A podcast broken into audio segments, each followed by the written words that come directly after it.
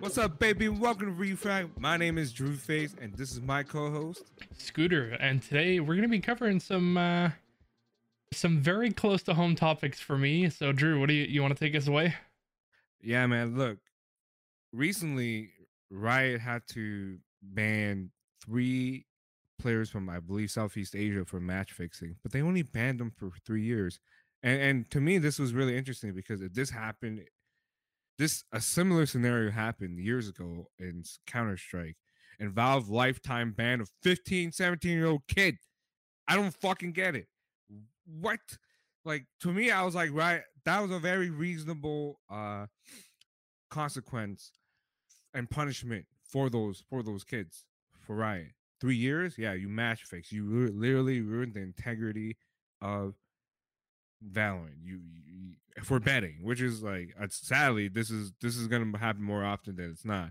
But three years, I think that's appropriate. Lifetime ban for Brax. Come on, come on, Valve. Like, still ten years later, I'm still not over it. like, Yeah, and it's tell me how you feel about it, because I know you feel way, way, way more passionate about it than I do. so the weird the weird part is right that if anything, the bans should have been flipped, and the reason I say that is because this was when it happened in CS. That was the first major time it's ever really happened. It had kind of happened in the past with like Dota, and there'd been a couple of one offs, but Valve didn't even fully lifetime ban the Dota team. No, Now, CS:GO, this is like the first major case, and they lifetime ban. Now, even kids getting into esports now, like these young Valorant players, know about the iBuyPower situation. Everybody knows about the iBuyPower situation. yeah, If they got a lifetime ban, I'd go, okay, understandable. Now, I will give them the benefit of the doubt that they are young and they are, you know, they're going to make stupid decisions when they're young. Yeah. But if they had received a lifetime, I would have weirdly been okay with that because there's been several accounts of it happening before, happening in Mountain Dew League, which we weirdly very local to us. You know, a lot of players that have been in our own home, aka Waves, uh, are Yeah. currently under FBI investigation and everything. And then on top of that, there's the iBuyPower situation, Dota League, all of it, you name it. And these guys had everything to go off of, and all they got was Riot being nice. They got Riot being like, you know what, you're young, here's a three year. You, sure, Valorant might go skyrocket and you might have missed your window, but that's on you. And then, you know, three years is nothing. It really is nothing in the scheme of things. yeah. Like, uh, you know what? Like, like you said, there's a precedent for match fixing. If you do the first time, they're gonna make you an example. They didn't. They didn't make these kids examples. They're just like, yeah, you know, you're young.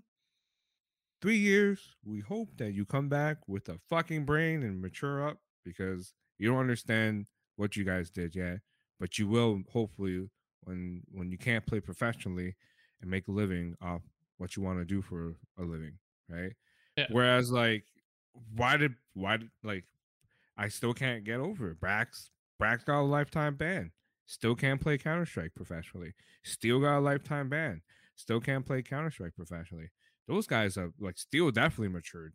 Steel definitely understood. Well, it's funny mm. you mentioned the the you know they can't make a living off of it because in the iBuyPower situation, a big thing when after the iBuyPower situation, a lot of the interviews once it was fully done and you know the players were fully opening up about it, they had said, "Look, we weren't getting money. You know, we don't have anything." And we had touched on this in a previous episode Yes, we did. but they weren't getting money and you know they were relying on tournament winnings and the occasional sponsor now Yeah. if you're going pro it is 2021 there are players making five digit salaries monthly. There is no Yeah. excuse now for that you weren't getting enough money and i get it if i can't remember what tier of valorant it was but it doesn't matter.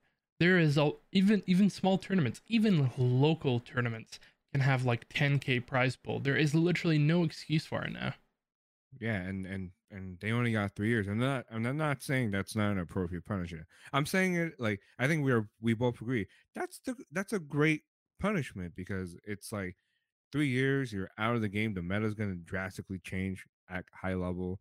Like super like forever. Not to mention, And- you're gonna miss your window. and you're gonna miss your window because this is the best time to establish yourself, right? And in a year, things can happen really quickly, right? But after three years, that's like a lifetime in esports. You might not be the same. especially with Valorant being so new. Like there's Yeah. still so many teams forming, changing. Like even after this Masters, you know, obviously we saw Sands, uh, Sands, TenZ becoming full time, and there's going to be a bunch of roster moves before the next Yeah. big tournament. I can almost guarantee it. Yeah, absolutely. The NA shuffle is happening right now. And people, and because of the last couple of years, people are looking towards young guns because young Yeah. guns have been the proving. A, a great example of this is oBo from Complexity, and Oh, then yeah. now he's on Evil Geniuses. Sure, Yep. the complexity thing was a little. That's a whole another episode. Um, but I love complexity, and that was the best decision they made. They looked so good with this young gunner, and that's what new orgs are looking at. They're taking these chances on young players. So if you're 17 and you're, you know, you're showing up in this, this tier three, tier two, and you're making a name for yourself, it's easy to do now. yeah, it's, it's, not like very- the old days. no. There's no one gatekeeping you. Like Valve's not gatekeeping you, right? It's just like, yo, you want to ascend to the top? This is the best time. Show off your skill because we love fresh talent. We love exciting talent. And Riot, one I said in a previous podcast, Riot cares about you. they really do. They seem like they care about the community as a whole, developing them. And it's like, yeah, it's like I, I'm I'm happy to see that that type of punishment for a ban because now there's a precedent from Riot. Riot seems to be a little more empathetic than uh, than Valve is. Right, Valve is hands off, cold, distant. It's like a very very bad ex lover who you divorced for some reason, or all they have is only negative memories of you, and that negative memory is called Counter Strike.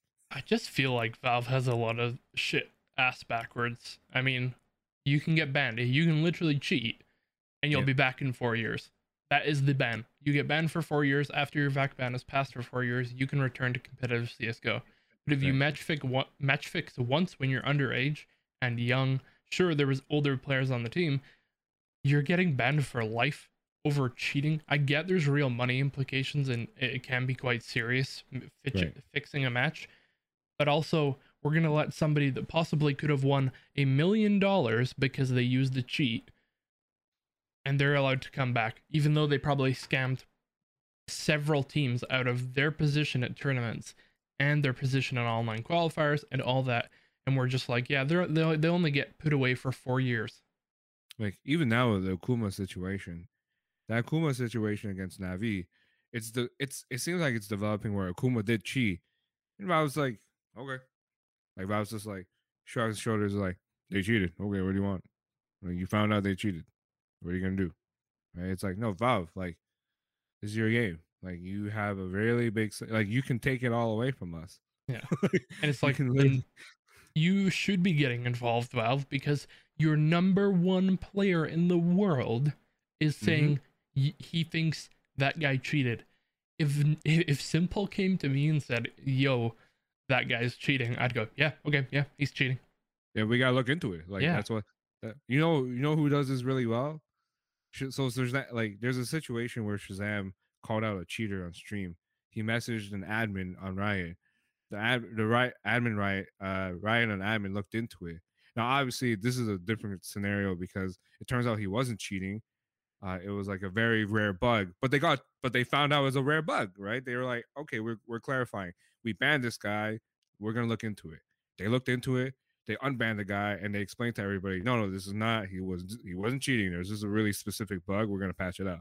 But that's like that's a proper response from a, from a company that cares. Yeah, and I mean, it just goes to show. I can guarantee. I think in the the Valorant, like when when it was still uh, um, in alpha and stuff, they said their dev team was currently like fifty something people, and it's Mhm. like that's the dev team you need for a esports game. I don't care what if everything's already made. You need a bigger dev team, and the fact that CS has two, they can't do shit like that. They can't go in and be like and I don't know whose decision that is. I don't know if that's the CS:GO department's decision where they only need like two devs, or it's Valve being like, you don't need more. And I don't know. It's just it's dumb because I've seen the situation you're talking about, and even when the beta was public, and they were playing matches and stuff like ShahZaM and all that, and they were getting like Q sniped and getting cheaters. And the Yeah. admins be like, okay, message like DM me again if it happens, and we'll just come in and instant ban them because they were like blatantly cheating. Yeah, and Vanguard at the time, obviously Vanguard was in public beta, right? So like they were like still testing Vanguard without actually like breaching your privacy. so I mean that's another issue on its own, but that's all right. Like, but yeah, like it, that's that's a response from a company that cares. And like I'm, look, man, it's like you you've said it a few times, but Valve, like Counter Strike can be, it is the biggest esport in the world. Like it's definitely top two. Well, every time Like, there's a big event, it's always breaks numbers. Like, Yeah, like- because everybody can watch it. It's easy watching. yeah, like it's Counter Strike, League of Legends, Dota, Counter Strike. Those are the big three. Those have been the big three for a very long time. And Counter Strike is literally tactical FPS embodied. Everything about tactical FPS, Counter Strike has it, right? And it's like they're not treating they're not treating the old man with the legacy he deserves.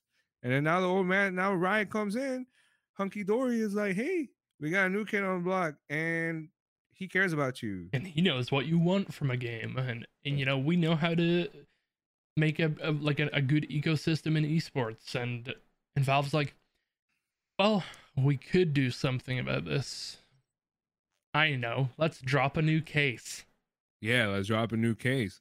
Operation Bloodfang. Yeah. yeah.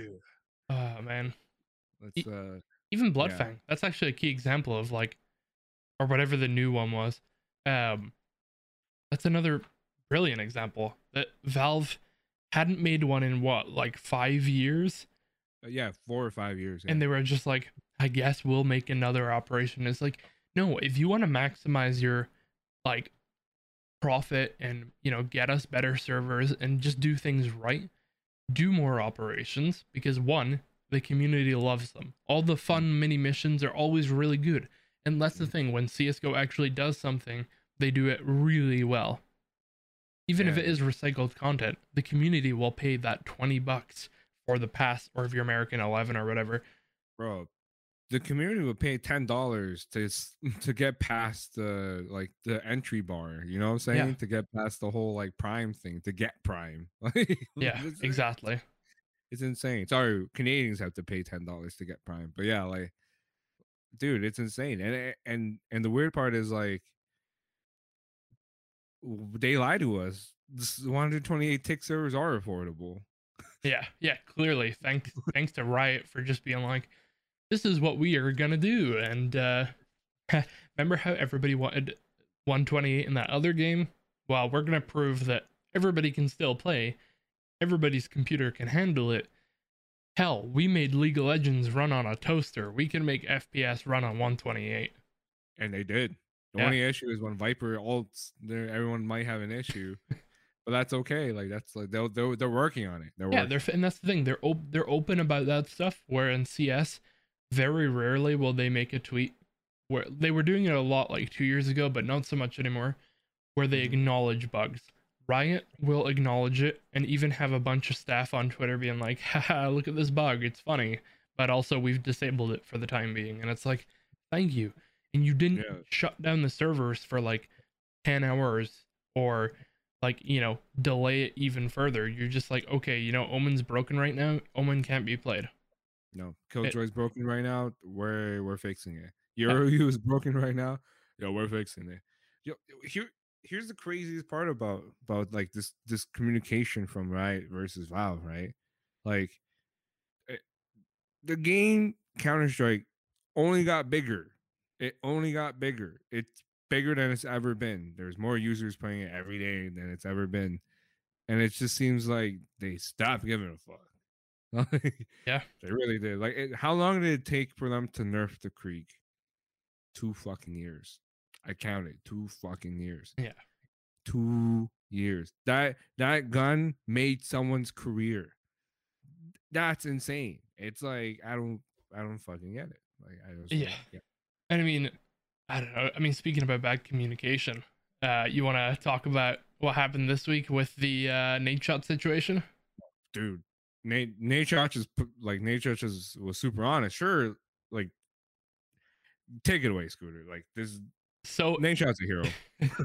so if you haven't seen it, uh, we'll Mhm. probably put a link in the description so you guys can watch it. But a Yeah.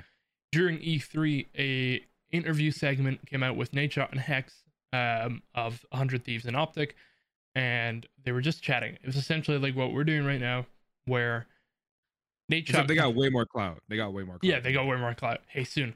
Um, but uh, Nadeshot just said, you know, off the record, and they were just kind of chatting between the two of them, as if Right. if Drew and I turned off the camera and we were just chatting, I wouldn't Yeah. put it on.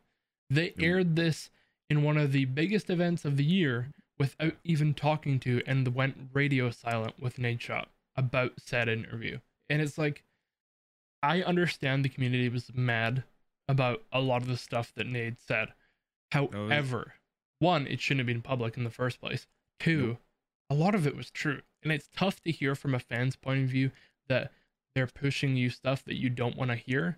But at the same time, that's just the cost of esports. A lot of the shit that they had to do and to be honest about, like, you know, what we didn't well, like when he mentioned that the CSGO was just like a fucking waste of time for them. It is because CSGO, again, this is a Valve problem but Valve's esports scene just isn't friendly to orgs getting into it, especially at the tier one level. No. And all the other stuff, like people getting mad about him talking about the money and the merch, he's allowed to be. Esports is so expensive. Think about what they're paying these guys to keep them under teams. Of course, Like, they're you- gonna make good merch though. you you and I are like high level, uh, at a high level in an org in a tier maybe two or three or esport org. Like I'm the art director. You're literally the chief of media, like the chief of media and content. We know how much it costs to run a team.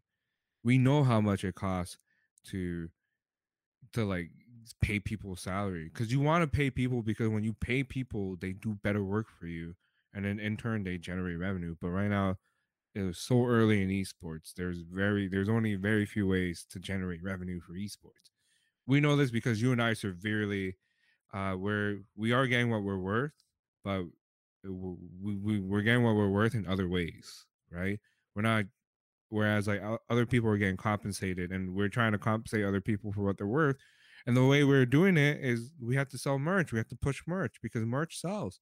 Merch is only one of the few and only ways that an esport team can recoup their losses right? Because you don't want you how like you can't keep winning these tournaments right? Yeah. there's it's not consistent. The turnover for teams are it, it's insane the turnover rate like your team can change within three months within a patch within a second a patch might change your entire esports team right? They, teams are very costly to manage and the the thing is is that you if you want a good esports team you got to hire the right people. Good people are not cheap to hire. No, exactly. at all Especially at that hundred thieves level. Like you have to think what the players are getting paid. Probably depending on game. I mean, I'm sure Call of Duty they're getting paid a fuck Like, ton. I know I know nitr0 is has one of the highest salaries in Valorant because Yeah. apparently Kaide leaked it. and, and that's the thing, right? All these it's like players, hundred thousand a month. yeah, and fans don't think about that. Like, yes, okay, it's very common that we hear about player salary, but you Yeah. don't think about behind the scenes. There's like, how how can we maintain that salary? You know, Yeah. like the fans have to start asking that, right? Because that's like there's very few ways to make money in esports, and winning tournaments is not a way because winning tournaments only like most of the time the player gets the money, right? Most Yeah. of it, right? If, if it's a good org, most of the like the players get most of the money, right? So it's like and see, right, like what I was saying about the fans not looking at it is like, for example, they see the players, and that's usually how it goes from a fan's point of view. They only really think of the players, unless somebody like, you know, Drew, if you were on 100 Thieves, you'd have that personality, and people would be like, oh, Drew. But Yeah. on 100 Thieves, you got to think they're the top of the top. They're probably the best org in esports at the minute. And, Yeah. the, you know, they're, they have to pay people like Drew, like their creative director, a lot of money too.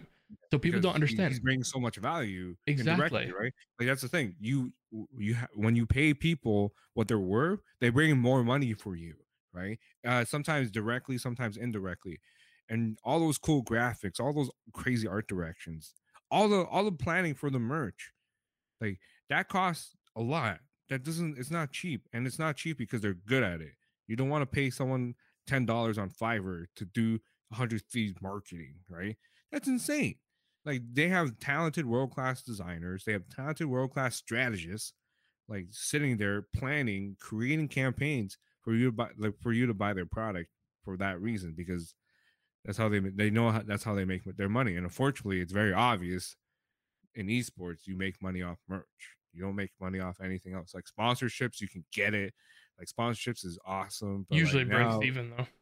But like that, the thing is, sponsors get burnt out, right? Sponsors are looking at like esports. They're like, like if I'm a if I'm a beer company and I sponsor an esports team, well, they're not buying beer. They're not buying my beer. So then they, they pull out food sponsors. There's a reason why food sponsors are always rotating because like gamers are buying food, food stuff, but they're not buying enough of it.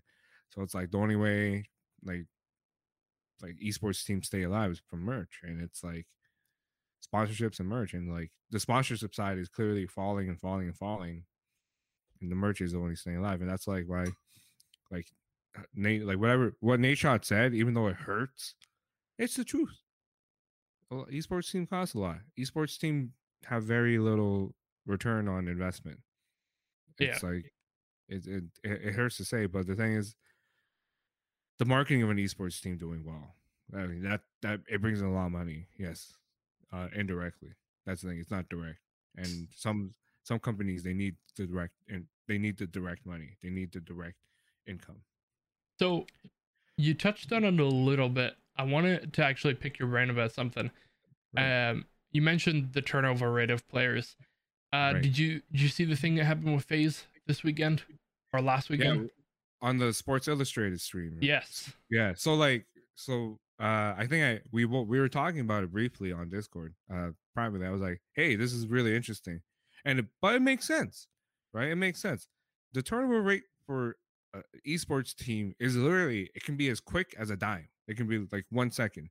The minute Valve was Valve can say, "Yeah, we uh, we nerfed um the recoil of an M4." Yo, a, a lot of players will be will will they're to get dropped riflers are going to get dropped left and right. You're going to be picking up some machine running gunners, right? And that's the thing with FaZe Clan. What they did this weekend was they they were the first esports team to get uh, a, a feature on Sports Illustrated, which is fantastic. It's huge. Sports Illustrated is legacy, hundreds of years of of a sports magazine showing off that hey, the future is video games, which is awesome. But the thing is, p- fans were very were very riled up because no one on the cover was from the esports team. Nobody was from the esports team. They were- all either content creators or uh, owners, and or both, right? Because I think they the all were. Yeah. were- I think they were yeah, all. I think owners. they're all owners actually, and and to me that makes sense because you know why? Your your Call of Duty player might get busted for using Adderall, and then he's out of the team, like the week after that article. Then what? That that photo looks stupid. You look stupid, right? Yeah. So you keep the people you know are are gonna stick around for at least two, three years. And who happens that happens to be Nickmercs, LeBron James Jr., you know, like uh all those guys. So it's like yeah, they, it, it turnover rate in an esports team is very high. Whereas like content creators, content creators, what people don't understand is that content creators bring in a lot of value because they have a lot of direct influence because they have a they they're basically walking billboards, right? That's what that's what that's what we want from sponsors. Sponsors want that. Sponsors want someone who's highly visible, who can directly influence their target demographic, and that's what content creators do. That's why when you when you're a player, the most important thing you have to do is become a content creator because you, now you increase your value by tenfold. It's the it's through the roof because now you're when you're a co- content creator, you're a media company now, and you're not just a player who plays games to win. You're you're you're you're, you're reaching out. You're influencing a, a group of people, and then eventually you're gonna you're gonna create a niche for yourself and have a demographic to target. And that's why like the turnover rate for players is very high. But when you become a content creator, you create more value for yourself.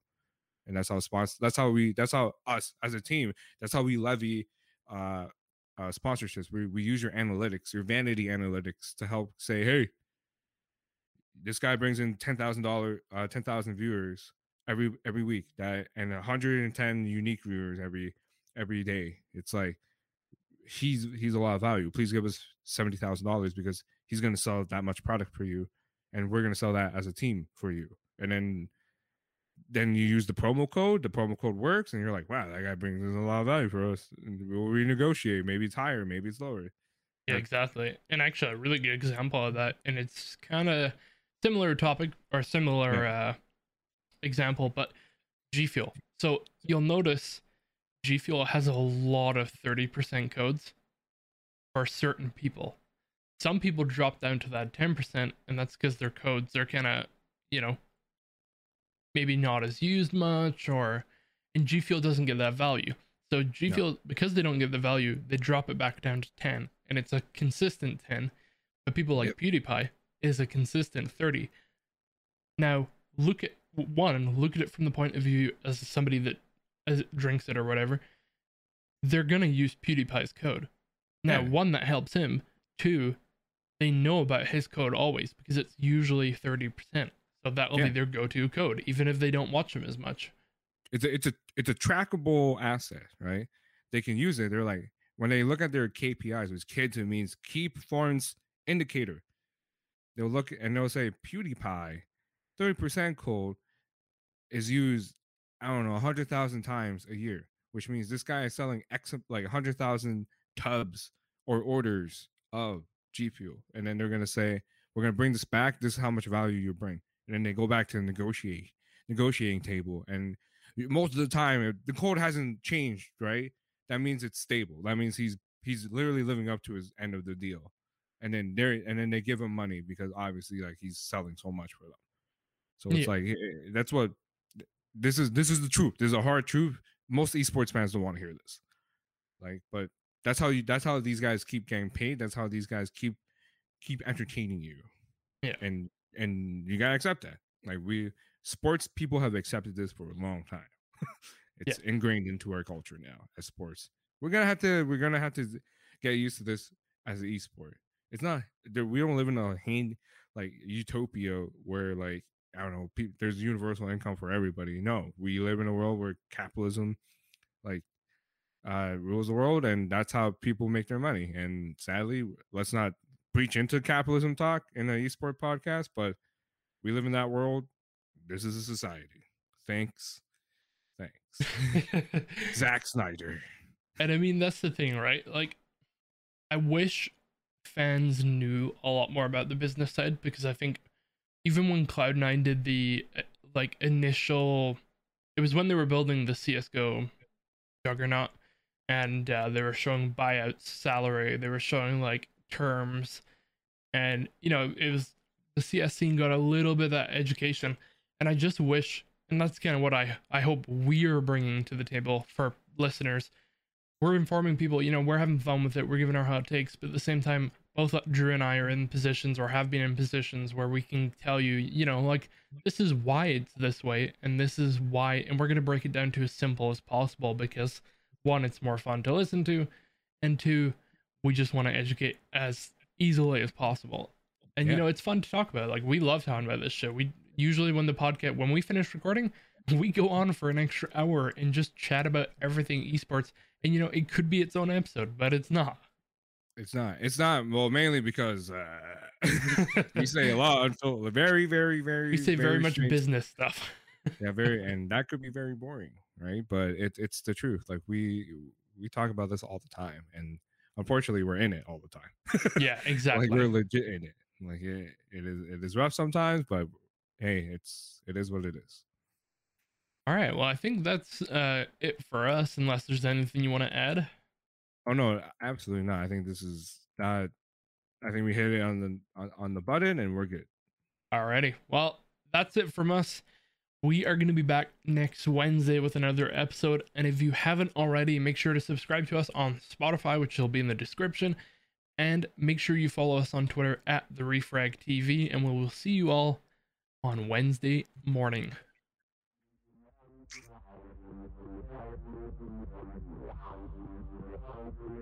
Wow.